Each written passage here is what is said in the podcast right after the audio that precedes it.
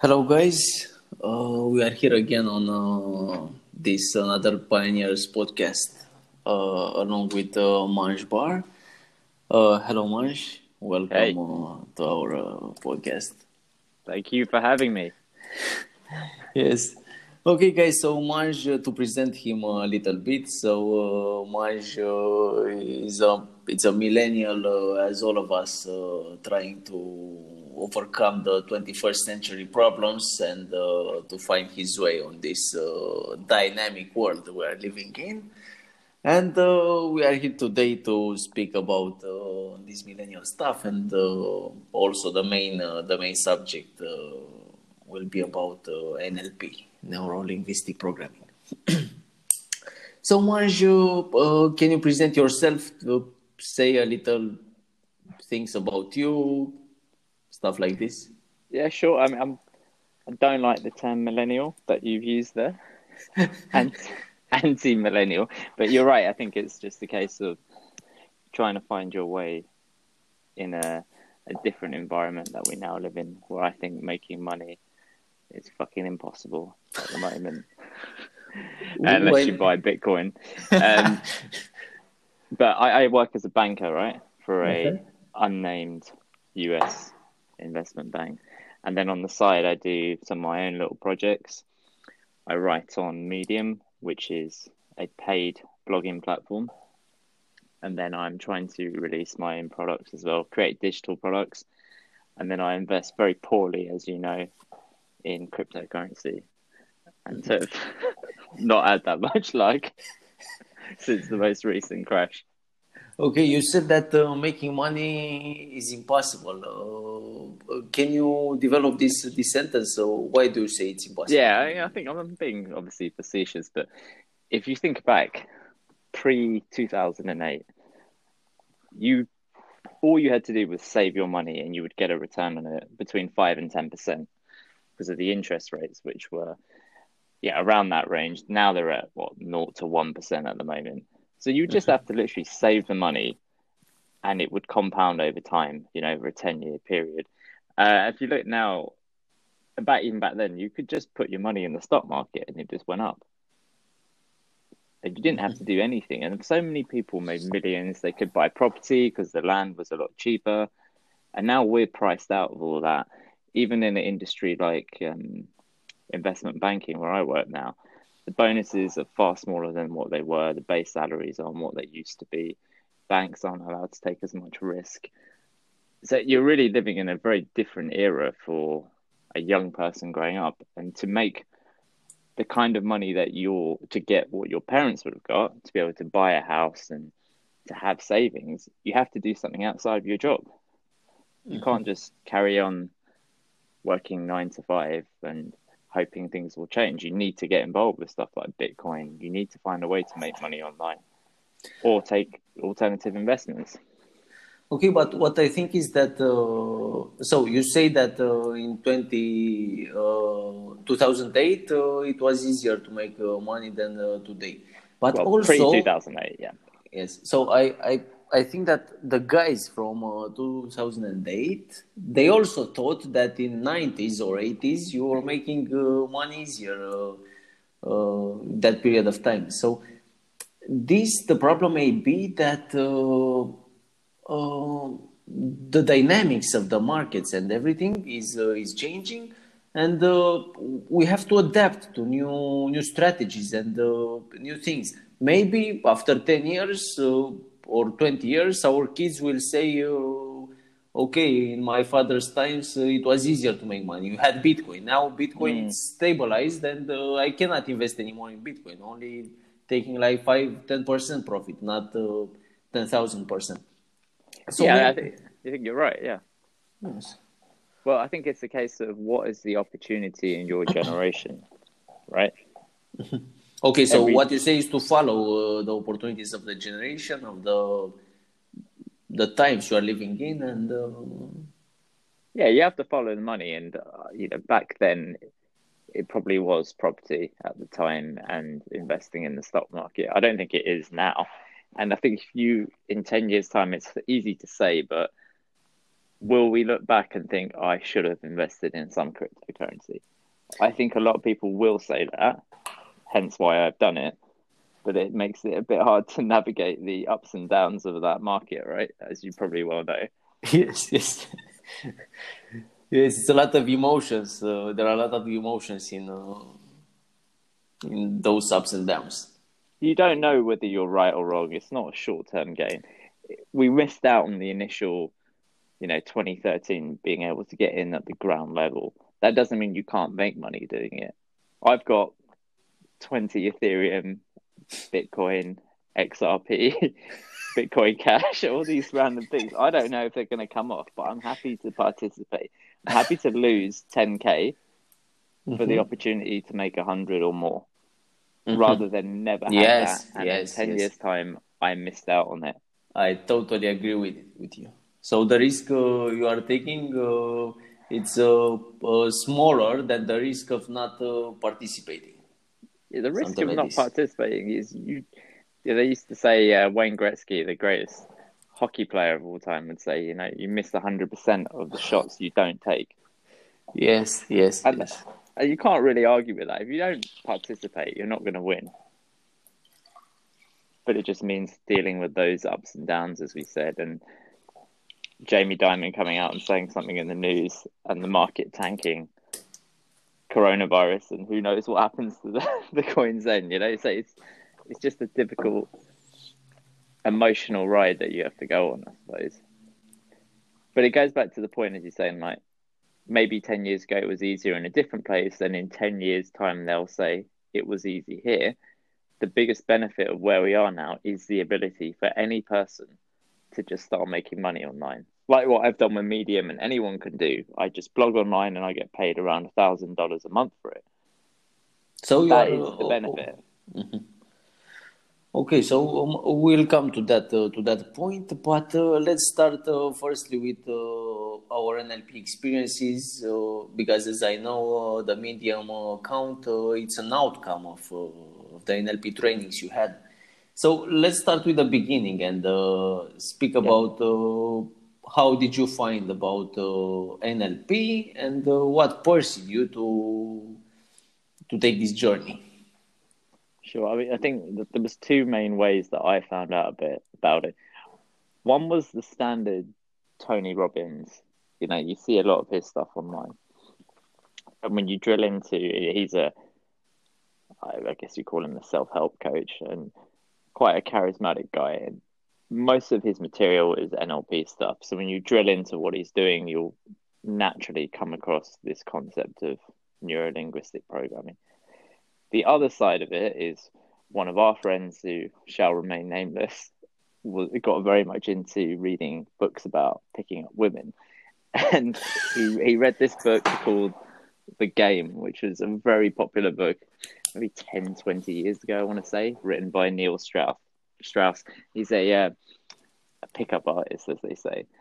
And the, so I read this book because I was fascinated by what you know all the ideas he was coming out with. Not that he was having any success, but um, majority of the techniques in there were using something he called NLPs. So I started researching it more, and then you come across, you know, the idea of of what NLP is and how to learn it.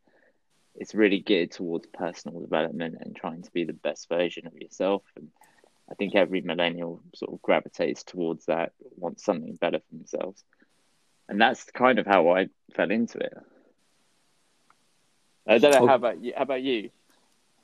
Uh, well, um, about me, uh, well, in 20, uh, let me remember, 2013, 2014, something like this, uh, I broke up. I broke up with uh, with one of my girlfriends. So uh, I was in a, a, blurry state of mind, uh, a little bit sad, and um, I tried to find ways of uh, improving uh, my life, uh, things like this. And I started to discover this personal development world so I started to, to go to events not NLP. Firstly, only basic events, general events about uh, about personal development. I was working back to Ericsson back then, so I also began to organize some events in, inside Ericsson. Uh, I also opened my own company uh, with personal development, so it was a rush back then. So in two years, I got uh, so much into this uh, this uh, industry. Uh, then I started to take also NLP courses. Mm, it was not it was not something sustainable. It was something uh, like uh, a little bit of chaos uh, tasted from uh, all kind of uh, all kind of courses trainings things like this. Yes and i remember that in 2017 i met first uh, with you in madrid and uh, Yeah. then uh, yes we talk about uh, about nlp so at that moment you already wanted to join nlp right? And you already Yeah, that was pre prior to me taking a course, and so what what eventually happened was I had taken the standard practitioner course, and then I went straight on to do what they call the master practitioner.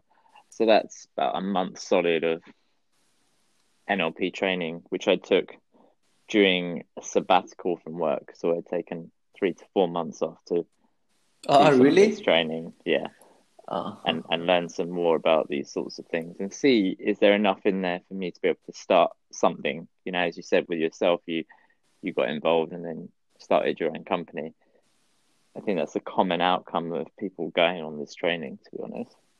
Yes, they are trying somehow to demonstrate themselves that uh, to prove themselves that uh, uh, they are worth something, they can do something, they, they can build something, uh, things like this, right? yeah i think one of the when you think about it what is nlp and it's quite a hard discipline if you want to call that to describe. It's really just to do with high performance and being the best version of yourself i would think i don't know if you agree Uh, can you can you start explaining a little bit to our listeners uh, what NLP is and uh, like a definition for all of us? I know that NLP can have uh, uh, different faces and different flavors, uh, different definitions. Uh, what is your definition about NLP? For me, it's just the study of excellence. I, I keep it to that because there's a lot of long winded definitions. It all boils down to being the very best and being a high performer. The reason they created NLP was in the 1970s. It's created by two guys, Richard Bandler and John Grinder. The reason they created it was to study high performance and see if they could model them. So you could look at a Michael Jordan and then reverse engineer what is it about Michael Jordan that makes him incredible at what he does? And is there a way for us to code what they do or what he does and assimilate that into our own physiology, our own behavior, our own thinking, so then we can replicate some element of that performance. And that goes across any any goal that you want to pursue. And if you look at it like that, and then it sort of broadens out into being able to control your emotional state, being able to influence others, in some regards, to manipulate others, to understand yourself, to set goals that are actually achievable, to be able to make progress. It's kind of a broad ranging topic. Uh, let's not all- use uh, let's not use manipulate. Uh, maybe persuade. Uh, manipulate in a good way because uh, on my uh, NLP courses, uh, the teachers also said to us that we don't have to manipulate or uh, in a bad way or in our self interest. So uh, Yeah, I, I guess you're right, but this is something they said on our courses. You say it's not manipulation, but the argument they use is when you wear deodorant or you wear um, aftershave, you're manipulating someone into thinking you smell good looking. And you don't Yes. really, right? You're covering up your natural. So there is an inherent negativity associated with manipulate. So I understand that. But really, what you're trying to do is influence in a positive way. yes, yes, it's better said like that.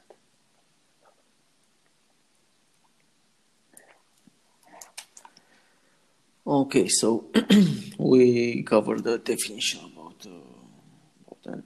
Uh, can you tell us uh, how um, how are, how are the trainings? How they were organized and uh, the structure of the trainings and how Yeah. how did you do this? Where it was in London? Yeah, so I did with the NLP Academy in South Croydon. It's run by a guy called Michael Carroll, who learned directly from John Grinder, who was one of the co-creators of NLP. So I started off with the business practitioner course, which was three sets of four days back to back. And they covered a bit more focus towards business. Obviously, it was a lot of sales techniques, marketing techniques, covered new code NLP, which is something we can talk about as well, which is a different variation compared to what most people learn. And then obviously the basics of how as humans we perceive the world around us. You know, the um, they say the map is not the territory, how we use the five senses to create our own internal maps, the way that we process others visually, auditory, and kinesthetics, smell, taste, how we use our senses to create the way that we view the world around us, which is essentially the essence of everything that we perceive, right? Yes, you're right.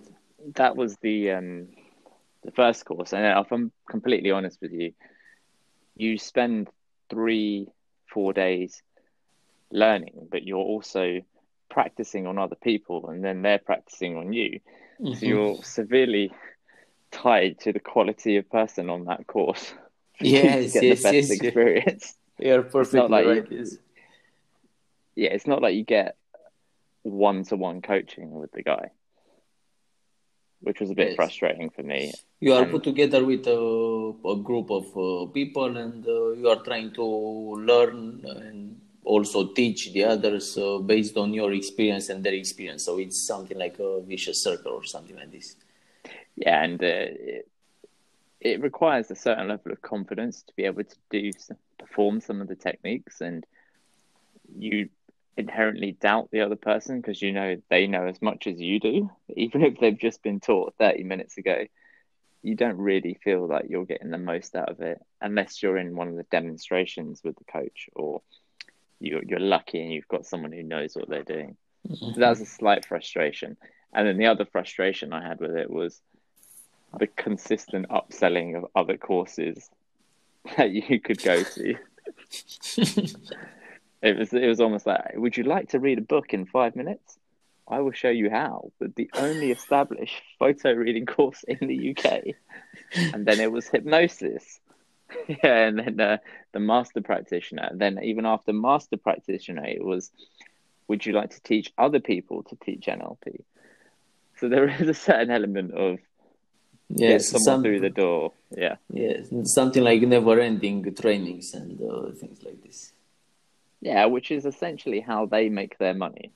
They want you in the door, they teach you, they want you back again, back again, and then you accredit other people, and then the cycle goes on.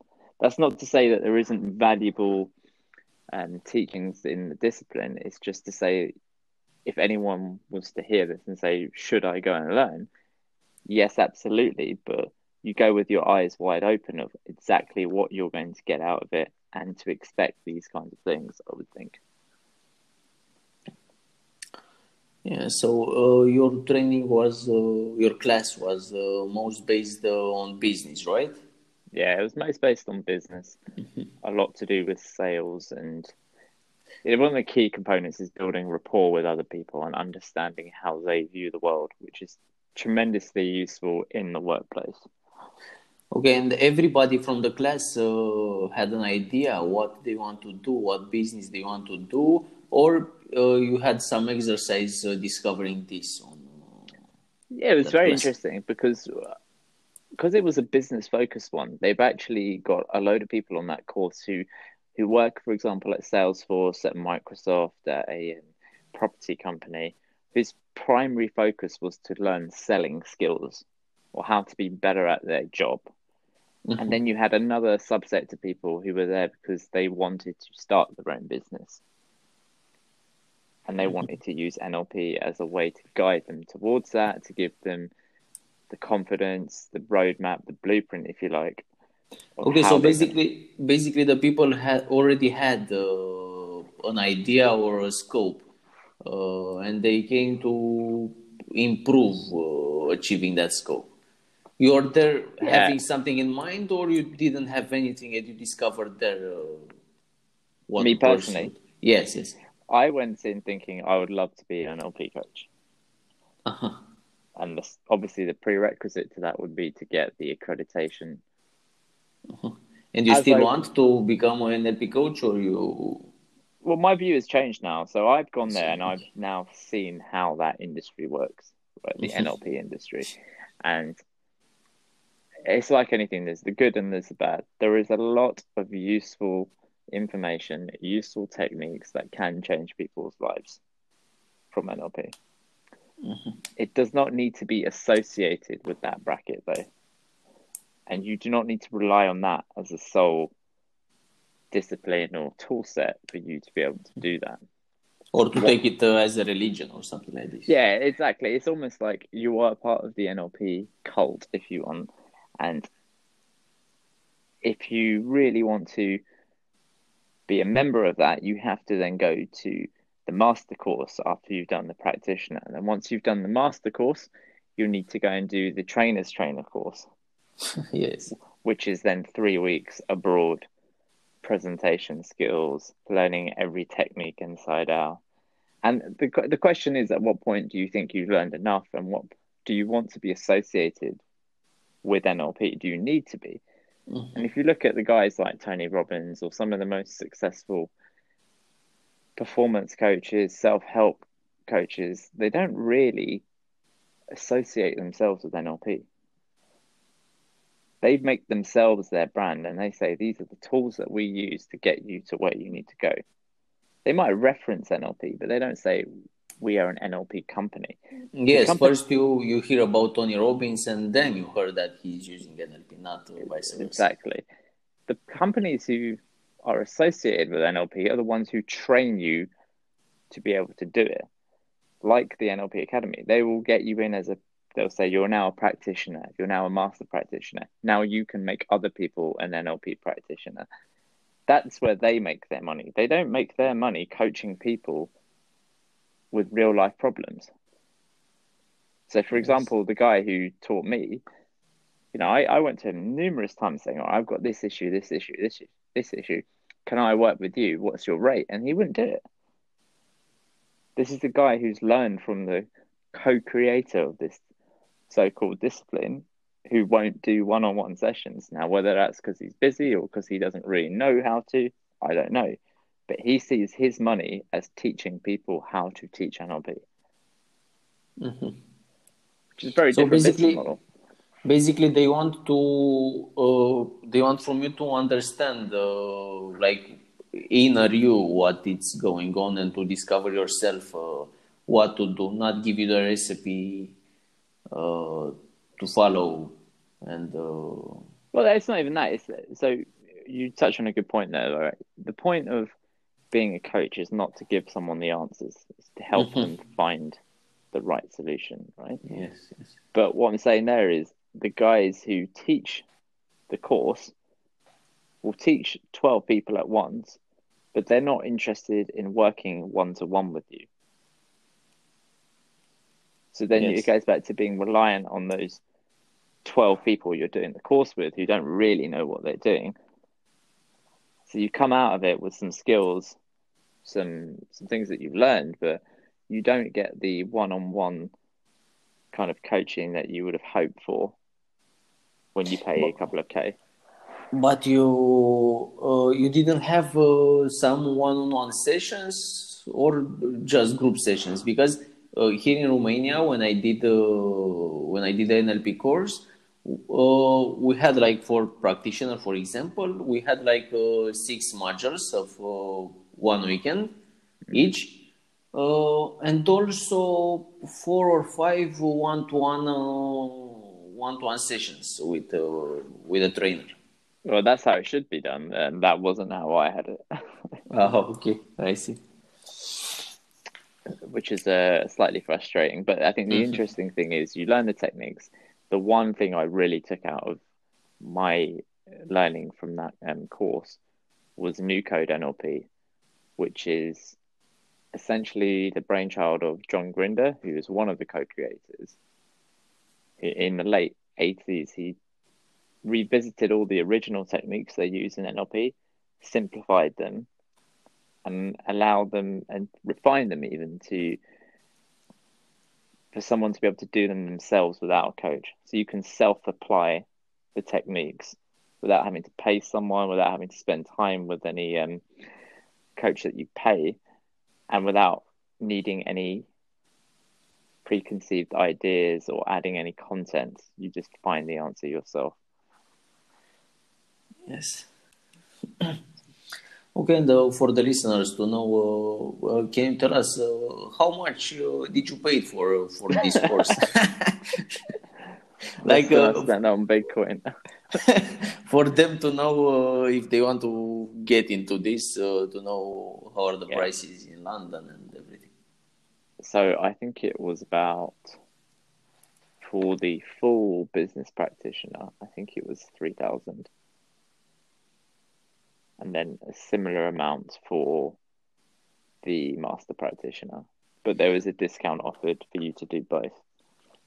Okay, so three thousand pounds uh, for the practitioner and three thousand for the master. Yeah, I think I paid five thousand overall, Mhm.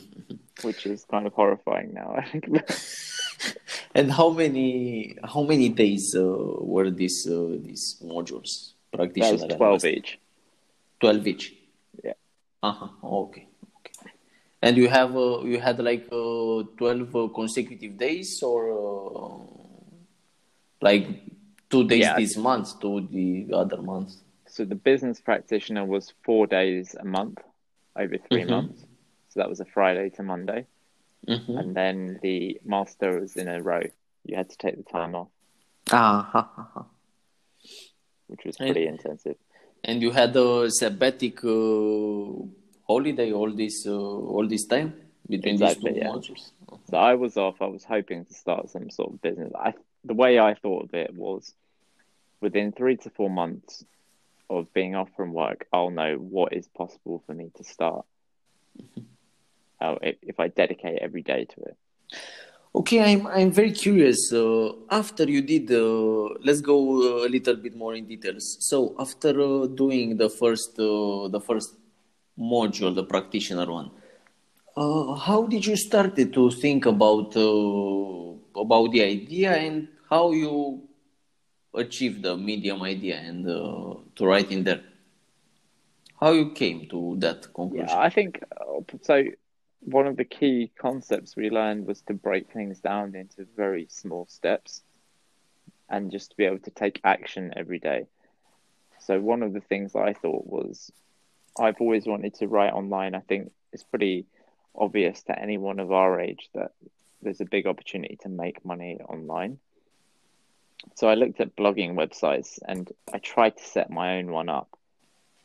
Mm-hmm. And I found it a lot more difficult than I realized. I can't use WordPress. I think WordPress is fucking impossible. and I'd been burned in the past by hiring Indian developers on um, on uh, Upwork, who just, yeah they were just honestly messed about. So then I came across this website Medium, and the idea is if you pay three ninety nine a month dollars, well, sorry, that's pounds, but um, four ninety nine dollars at the time. You can just create your own profile page, and you can write, and it goes out to the community there. There's over nine million subscribers at the moment, and the way it works is your subscription fee is allocated out to the people's whose article you read. Mhm. So part of your five dollars will go to me if you read some of my stuff. Mhm. And then the more you write and the more people read, you start earning money. You build up your profile, more people read, they link back to your old articles, and then you start building up a bit of a following. And then as a present, right, I have nearly 2,000 followers on the Medium profile. I, I'm I'm right now uh, looking on your Medium, so you have 1.8k followers Okay. on Medium, almost 2,000. Yes, that's that's a lot. So in in how much time you achieve this this number? That's been in a, I would say, in a year of proper writing. Was I I see here that Medium member since January 2019. So basically, in one year you achieved 2k followers. Man, that's Without any promotion. Without, Without any any promotion. promotion. I haven't put anything on LinkedIn. I didn't put anything on Twitter or Facebook. So it's No. only organic growth. This uh, Pure organic growth and Wow. luck. Wow. So what uh, what you did uh, to to achieve this? Like, uh, uh, what is the secret that uh, our listeners want to hear? I I bet. I think so I've tried to explain this to a few people. Number one is consistency, writing all the time. You've got to find a way to to develop a habit, especially because this has all been done while I work, right? I came back into the office in January 2019, so this is after my sabbatical, right? Uh-huh. Um, you have to find a way. Am I going to wake up early and write? Am I going to come home and write? Am I going to spend the weekends writing? And you don't worry about the outcome. You just find topics you want to write about and you just do it. The first, the first pieces that you write are going to be shit. You just have to let go of it. You can't be perfect. You have to get over the fear of publishing and just put something out there into the world. The second point is you can always do better, but you just need to publish. You can't spend, no matter how many times you've written and published, you will always feel like, oh, can I make this better? Should I spend some more time on it? You just have to get used to that idea of not being perfect. And then I think third is to, and it took me a while to work this out, but to write about problems that people are having are having, and find ways to solve them. And, and that really means not writing about yourself necessarily. It's about finding something that people can sink their teeth into and relate to. Let's say relationships, and say, here's what you're going through, and here's how you can solve it, or here's what's making you feel that way. And then people start to buy into what you're writing. Then they start to read your one post. They might share it on Twitter and Facebook and get other people reading it. And then they might read your other stuff as well. And they can follow you and become essentially a fan for life. I think those are the things that have really made the difference for me. Having people share your work as well on Twitter, Facebook is just, I had no idea how transformative it was and how much PR it gave me without realizing it. If someone with 5,000 followers shares your post, then and 10% of them read it, you know, that's a massive uptick and that's free marketing. Yes, yes, yes. I just did uh, a thing uh, two days ago. Like uh, I was watching a podcast on uh, on Twitter. It was a podcast of uh, A. Pompliano, Anthony Pompliano, uh, who is a Bitcoin maximalist uh, in this uh, zone on the Twitter zone. He also comes on TV and uh, everything like this. He has like five hundred of thousand of uh, followers on Twitter. No, no, I'm mistaken. Three hundred of thousand. Okay, and I just uh, retweeted uh, his uh, his podcast. Uh, I shared it and put a comment like, "Great guys, I was really hyped after after your podcast." Uh, and he and his uh, guest they retweeted uh, my tweet, and uh, I didn't got so much uh, likes, like 35. But given the fact that I have only 27 followers, on, so it was more than uh, the number of my followers on Twitter. So yes, Yeah. yes, this is free, free marketing and uh, free advertising. But as you said, uh, you have to stick with uh, writing or, or with posting, and um, things I guess will come. It's so hard. It's just unbelievably difficult to write a post. And it's hard to appreciate until you've actually tried to do it. But when you when you get something like this, when you uh, when you hit the jackpot, let's say like this, uh, then you are you are hyped, and uh, it's more easier after that to to write. It's okay. yeah, it's it's true. I think the the way I think of it, uh, I have a friend who's just started writing as well. the first dollar you make from anything that you've done outside of your job, your first dollar you make online is just your orgasmic moment, right? When that's when it becomes real. That's when it's I can do this. I've made a dollar. Bitcoin counts. Bitcoin counts, but then you better better don't play this game. It's all it's all not real until I cash out because then when you're losing, it's real as well. yes, but it's just the idea that you can, from your computer anywhere in the world, you can write something on a blog and be paid for it. And the most incredible thing that I've noticed is I don't write as frequently as I want to. I made around last month was fifteen hundred dollars, and I wrote one piece. I can the believe reason, it. the reason for that is because all the other posts are still getting read. So every new post you read, and you write even, someone might pick that out. They're then going to go back and follow your other stuff, and then the more content you produce, this self-perpetuating cycle of, you know, I read, I read more, yeah, and it just goes around in a circle, and that every time someone does that, they're literally paying you on that site. So, and uh, then you write more creative articles. You link back to other things that you've written. You've said, "Yeah, I've written about this in more detail here." You can then analyze which are your most popular posts. And after a while, and this is what I'm trying to do now, is once I've built up enough content, popular content, is to compile it into a book that you know you can list on Amazon or your own website. And if no one buys it, fine, but the content is there. Yes. Yes, that's great.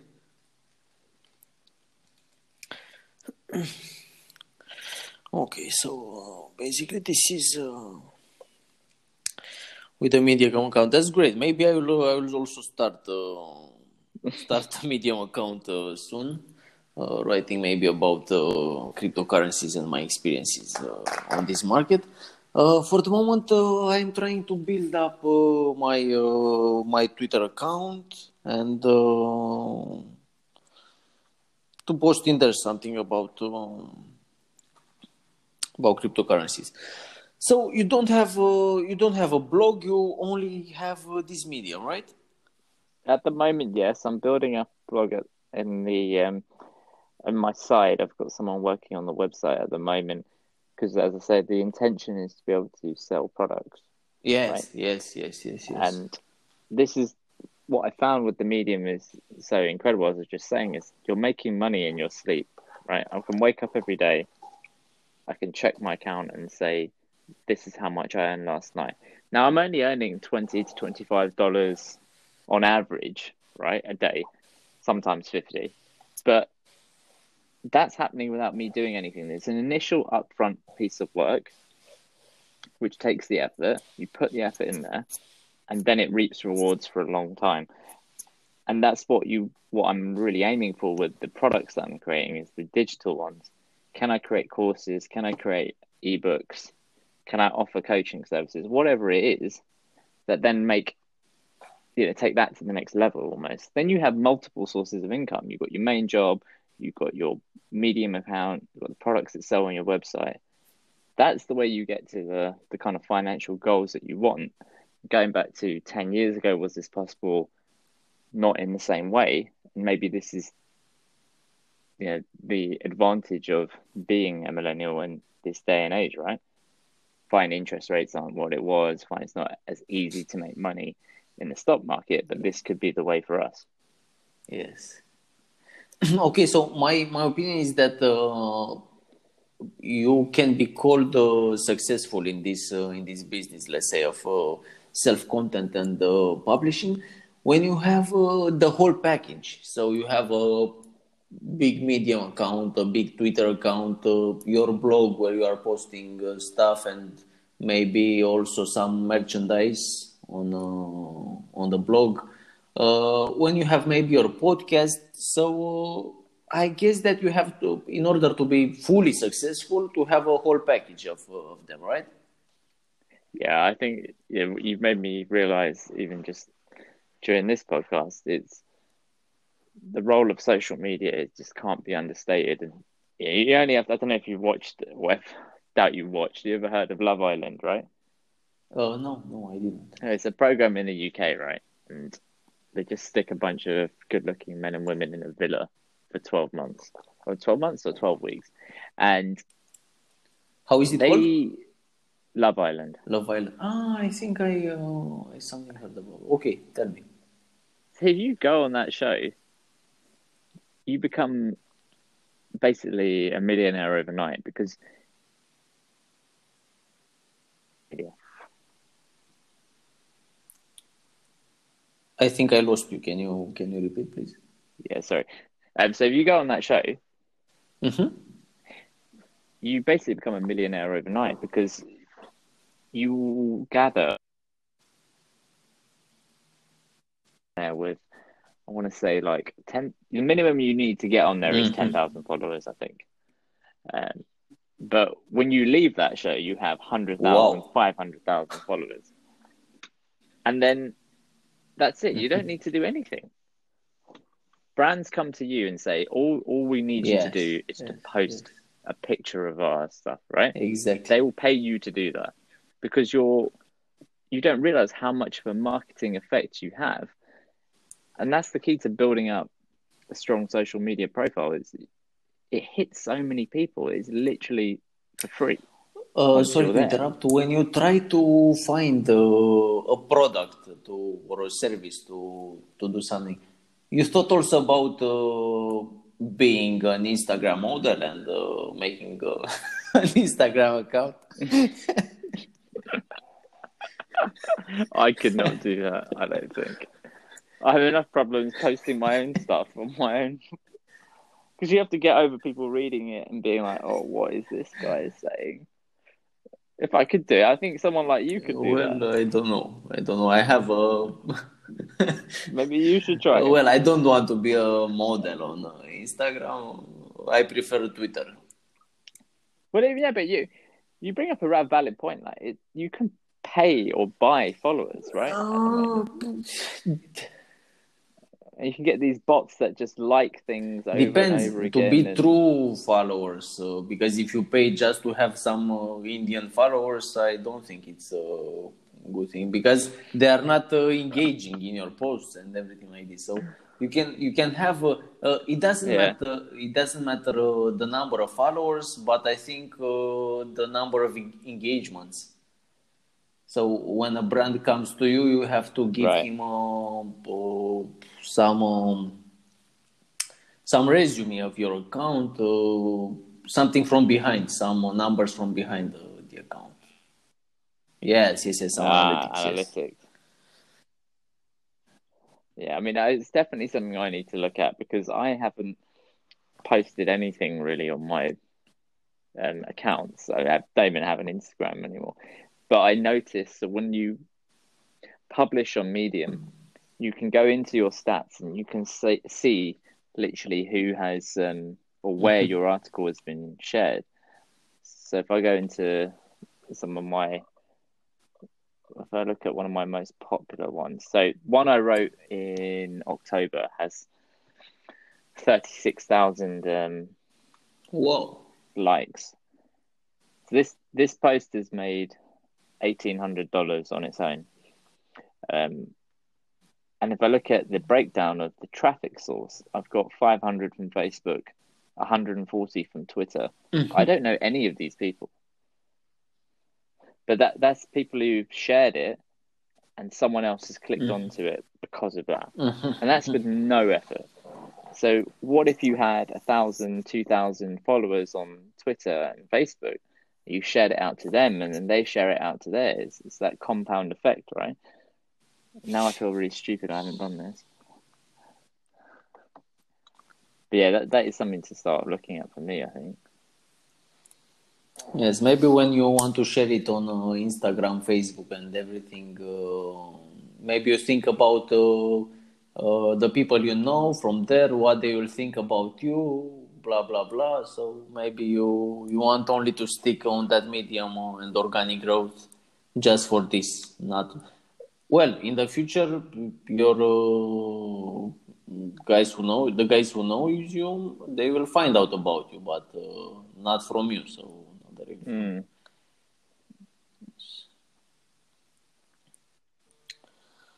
Okay, man, that's great about uh, for this Medium account.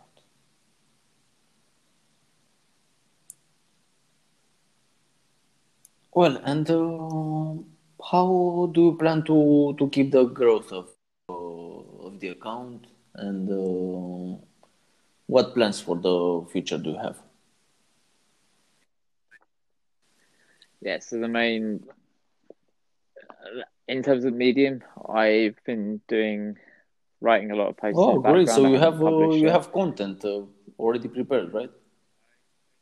Yeah, I I usually Five keep on the go. five on the go at any one time because it is very difficult to. If you write one at a time, you'll you know you'll hit writer's block pretty quickly. So I'll, I'll try to write around And you five. post uh, one a month, or Go do between you? The goal is to post one a Mhm. week. I'm not at one a week at the moment because it's become increasingly hard to do. Mhm. But at least one a month. I just wrote one on um, meditation, which is something that I've just started doing, which I found I, I just thought I had to share, and um, no one gave a shit.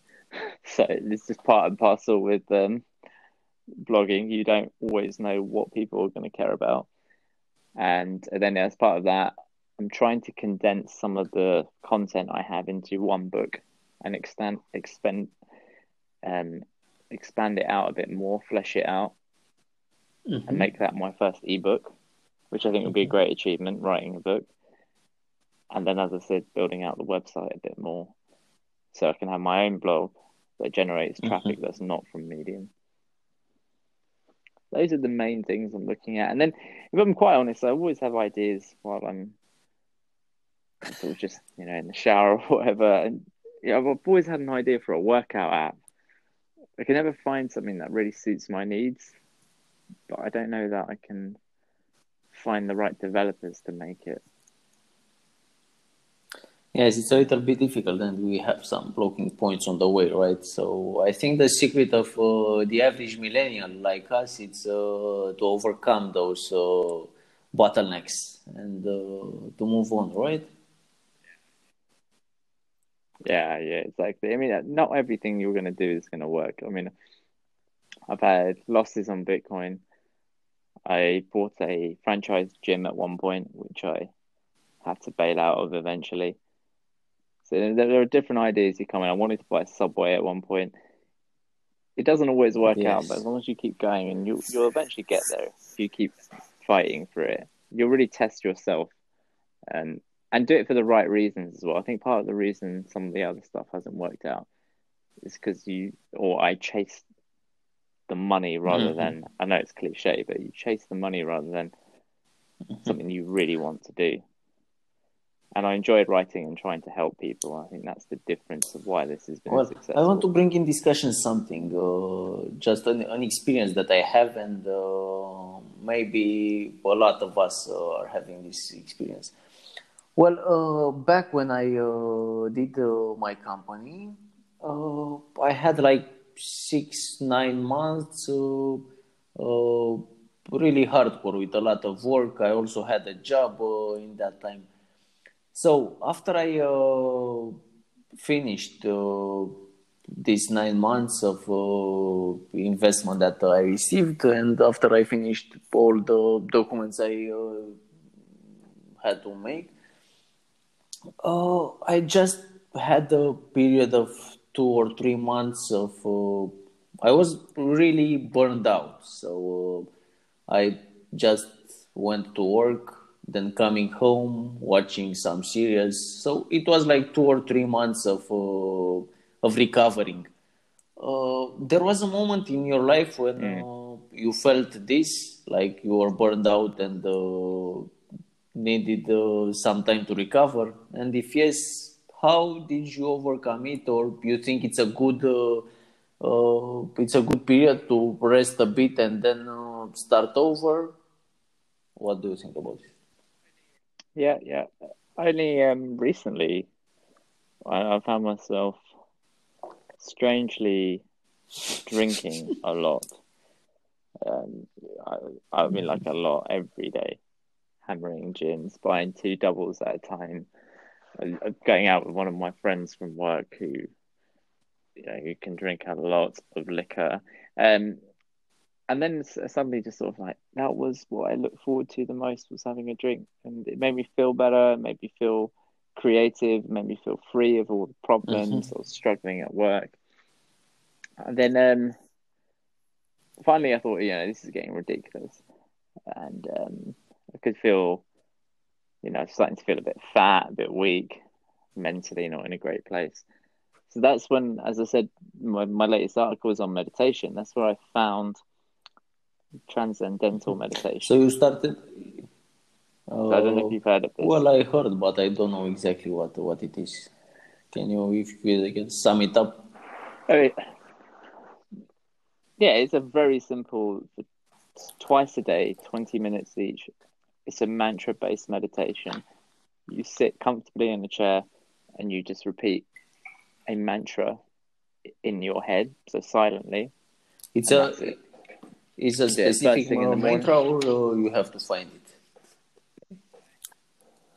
They so I actually went on a course, um, a four day Mhm. course in London to learn how to do this properly because I had tried it before, self teaching, and it didn't quite work because I didn't know what I was doing. It was for the Transcendental Meditation Company, which is global, and they'll have little offices around the country, etc. So I went to the one in Charing Cross, did the four days. This was a couple of weeks ago, and I've done twice a day since then, and it's just been the most transforming Really? thing I've ever done. I cannot believe how effective it has been. I'm utterly shocked, and because I'm a cynic, especially having done all the NLP stuff, I'm just thinking, here's another course, here's another thing they're trying to sell you.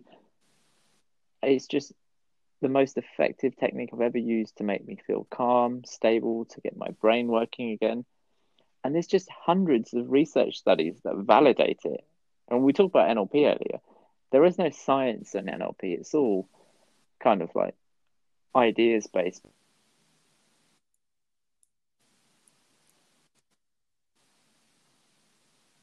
Changes parts of your brain. No, it, it decreases stress, cortisol, high blood pressure, generally good for well-being, anxiety, health. Like it's almost too good to be true, but it's so simple and so effective. I don't really know what else I can say. And how how That's much time? one thing I would recommend. How much time do you stay on the chair and meditate? It's just twenty minutes twice a Twenty minutes, twice a day. Oh. Closed eyes, repeat the mantra, and that's it. And then some strange stuff happens when you do that. Like after twelve minutes of that, I mean, I I haven't taken many drugs, but it's similar to a hallucinating experience. I start seeing colors, I start seeing images, and I'm seeing them not with my eyes, with some other eye. You know how you sort of visualize something in your head and it's not in front of you, it's in your head, your mental mind. And then that becomes a bit clearer. And I start having random memories that I've forgotten about, you know, people that I've not thought about in years. It's a very interesting experience Wow. and you feel very calm at the end of it. Having done this for two weeks, my level of stress has decreased massively. And I think my brain is coming back online. Like, I really felt my brain was shutting down before. I was always stressed. I was forgetting people's names. I couldn't process information. I felt like I was really losing it, which is why I turned to this. And now all of that is gone. Can you start the? Uh, you are still drinking or started the sober period? Uh, it's not sober. I still have one or two, like, but nowhere near as much. I was literally before, if I went to the bar, I would get two at a time, two doubles. And so I wouldn't have to queue again. I went to a wine bar on Thursday. I had two drinks. I had a few glasses on Friday. Nothing, nowhere near where I was, and I felt happy. No sadness, no depression. Yes, man, I, I, I really know what you are talking about because, uh, like, um, in October last year, 2019, I found myself in the same uh, situation, like uh, coming home from work, uh, having uh, two or three beers in order to relax a bit after uh, the whole day. Mm. And I found myself drinking like five, five or six times per week. So maybe only one or two days uh, without alcohol. So I decided to to stop it and uh, to have a break.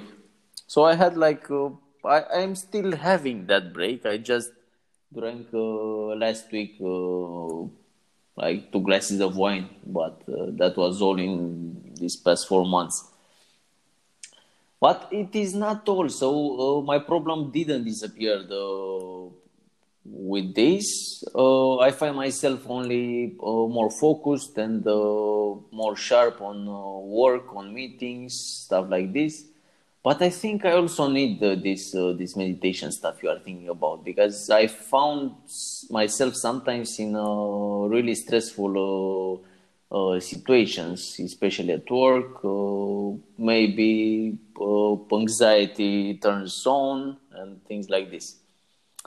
So maybe I should uh, I should try this uh, these things you are saying. It's well worth it. It's just one of those things that, given the number of sleazy salespeople out there and the number of techniques that are, yeah, if you can Google anything now, so I think people are reluctant to try because they assume it's a cult. They think it's something like Scientology. It could be NLP, etc. I went in there with that mindset, and the first thing they said to me was, "It doesn't matter what you think. You can judge as you want. It will work because it's irrelevant of what you believe in, and it's irrelevant of religion. It is just a scientific process that happens in your brain." Oh, whoa. It's just the diminished mental activity that happens when you mm-hmm. repeat the same word, which has no meaning. So it's a meaningless word. You repeat that in your head silently with eyes closed for 20 minutes. Your brain starts calming down. Stress comes down, cortisol reduces, and you start to reactivate that front part of your brain, which is responsible for executive function, processing of information, your intelligence, emotional control, you know, preventing relapses, going for the alcohol, etc. All those things that you think are normal in other people and you seem to struggle with yourself. It's really all caused by stress, and this is one of the best ways to reduce it. Uh, let's talk a little bit about uh, this anxiety that uh, overcomes our uh, millennial generation. So, what do you think about uh, this anxiety and uh, how we can overcome it? What is cause about? What causes it? Like stress or this uh, uh, money pursuit that we are having day by day, or freedom, or what do you think about this basically? I think really two things: stress, yes, but also the majority of people I know have a real lack of self esteem. Mm-hmm. And I think that comes from not knowing who they are and what they want to pursue in life. So, especially with, really with working in banking, you see a lot of people who are there because of the money, and that's not necessarily a bad thing. You, know, you you want to do well for yourself, and especially now when it's so expensive to live and to buy a house, etc. You almost need to make some sort of sacrifice in that regard. But what we find is, if you take, you know, my friendship circle who've been at the bank for seven years, up until a certain point, more money doesn't do it for you. So if I pick an arbitrary number, let's say sixty thousand. Beyond that point, 65,000, 70,000, 80,000 doesn't really make a material difference in your life. Yes, yes. But you still want it because other people are on it. Yes. So you get to 80,000 or whatever, and you see the guy next to you is on 100,000. And you're like, well, that's unacceptable. I need that. I'm going to go and do that. I'm going to ask for a hundred thousand. If they don't give it to me, I'm going to go get an offer from somewhere else who does. And then you leave your job and then you go somewhere else where you don't like the job and you're still miserable. And then it's the repeating cycle of, right, now I need 110 or I'm going to upgrade my lifestyle to accommodate this new money. You never get to the root cause of why you have an issue, which is you don't have purpose. You don't know why you are here and you don't enjoy what you do. Yes. And I think that's the overall most important reason why so many people of our age have anxiety and struggle because they're either on two sides of the camp. They're either in that side where they have money but don't pursue what they love, or they're in the other side where they're trying to pursue what they love but they have anxiety, they can't pay their bills, their parents are on their case because they don't have a job, or their mm-hmm. parents are on their case because they don't make enough money. So it's different. But what about uh, all these uh, actors and uh, rock stars and uh, everything that they have everything in the world? Uh, uh, women, money, you call it, and uh, they mm. they have a lot of them. They have anxiety, and uh, sometimes, unfortunately, they choose to to make suicide and things like this. Uh, what's their problem? What what causes yeah, it? Yeah, yeah, I think it's not too dissimilar to what I was just saying, but I think we can look at a few different concepts that come in. I think one of the big things that I've noticed so you can say you don't pursue what you love, but let's say the actor has done that, right? And they, we use an actor, they've made a career out of something that they are really passionate about, but they're still miserable. I think the other things you can look at, so many of us don't stop and realize where we've got to, right? You don't stop and smell the roses. And it's one of those things where you reach the goal and it's kind of underwhelming. Mm-hmm so I'm here now. Oh, what's the next thing? What's the next thing? And you never take the time to think, oh, I, I traveled from mm-hmm. another country. I set up in the UK. I got my first job stacking shelves and then I, I got here and then I earned this promotion there. And you look at the journey and the wins that you've had between now and mm-hmm. then and you become grateful for that journey, right? Mm-hmm. Rather than the destination because the destination is largely irrelevant. It's everything that you do in between. I think sometimes people neglect that. I think there's a general just neglection of balance. You know, you become obsessed with making money or your career and then your relationships fall apart. So I think there's got to be a big part of why so many famous people struggle, right? They don't necessarily have great relationships with their families. They don't know who they can trust, who their friends are. Do they have time to unwind? I was watching something with a um, famous wrestler today, and he was just saying how he can't walk into Starbucks without someone asking for his autograph for a picture, or you know, he can't walk in the street. So that will play a, a significant part in someone's mental health. They're not able to ever detach from that stardom that they've achieved, right? So it's harder for them to have balance in their lives. I think that those are probably the main things that I could think of. It's hard for, you know, so many of us don't really have sympathy for people like that because you think they've got everything they've ever wanted. But there really is an element of internal validation that so many people struggle with because they don't know what they want, they don't know who they are, and they don't have balance in their lives. They might be rich, but they don't have a happy, loving family, or they might be happy in their families' lives but struggling to to reach the goals they set for themselves. It's a very individual thing. Be interesting to hear what you think with your experience as an NLP coach. Yes. Man, you really hyped me on this uh, on this podcast. So uh, I guess uh, I am sure that our listeners also will be will be hyped about this uh, this audience. I really feel better after uh, this hour of uh, speaking.